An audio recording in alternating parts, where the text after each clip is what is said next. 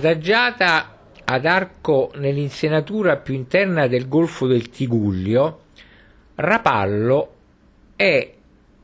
sull'ampia piana alluvionale dei torrenti Boate e San Francesco, la maggior e più attrezzata stazione di soggiorno della riviera di Levante. La vocazione turistica qui manifestatasi precocemente per le favorevoli condizioni offerte dal clima, l'anfiteatro collinare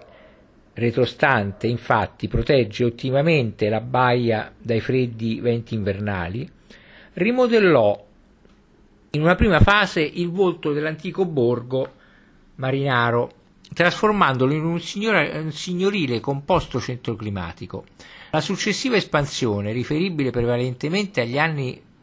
1960-1970, ha avuto viceversa effetti devastanti, costipando l'intera piana con un'edilizia condominiale del tutto fuori scala e assai simile a quella di una periferia di grande città. La vicenda storica,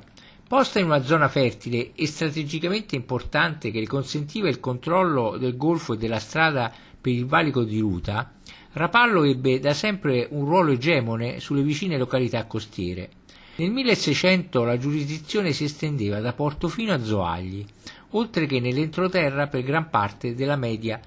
Fontana Buona.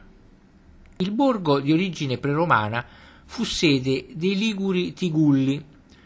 tra il Novecento ed il Mille ed entrò sotto il protettorato di Genova, di cui rimase sempre fedele alleato nelle lotte contro i pisani, i veneziani e i francesi. Nel 1550, dopo il saccheggio e la distruzione dell'abitato ad opera del corsaro Dragut, che ridusse in schiavitù numerosi abitanti, viene decisa la costruzione del castello,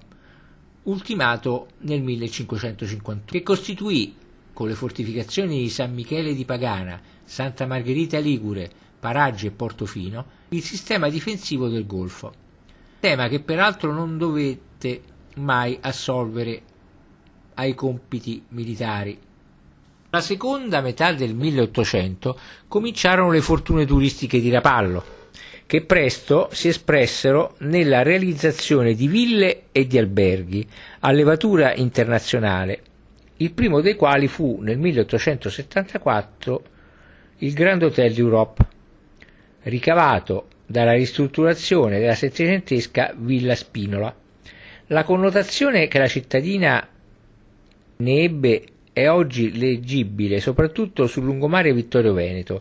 dove i complessi alberghieri e i numerosi caffè evocano la fase elitaria e cosmopolita del lungo processo di turistizzazione. L'altra fase, quella del turismo di massa, ha la sua tipica espressione nella fitta rete di attrezzature balneari, sportive e di svago, dal campo da golf a 18 buche, fondato peraltro negli anni 1930, ai campi da tennis, al maneggio, al tiro a volo, alle palestre, alle piscine. Nel 1975 vi è stato inaugurato il porto turistico internazionale capace di 900 posti barca. Rapallo ebbe fama in passato per la lavorazione artigiana di pizzi a tombolo, attività di cui il Museo del Merletto, con la sua raccolta di pizzi antichi, fornisce un'interessante documentazione. Tra l'altro la località è celebre per essere stata la sede di due importanti trattati di pace dopo la Prima Guerra Mondiale, uno tra il Regno d'Italia ed il Regno di Jugoslavia nel 1920 e l'altro tra la Repubblica di Weimar e l'Unione Sovietica nel 1922.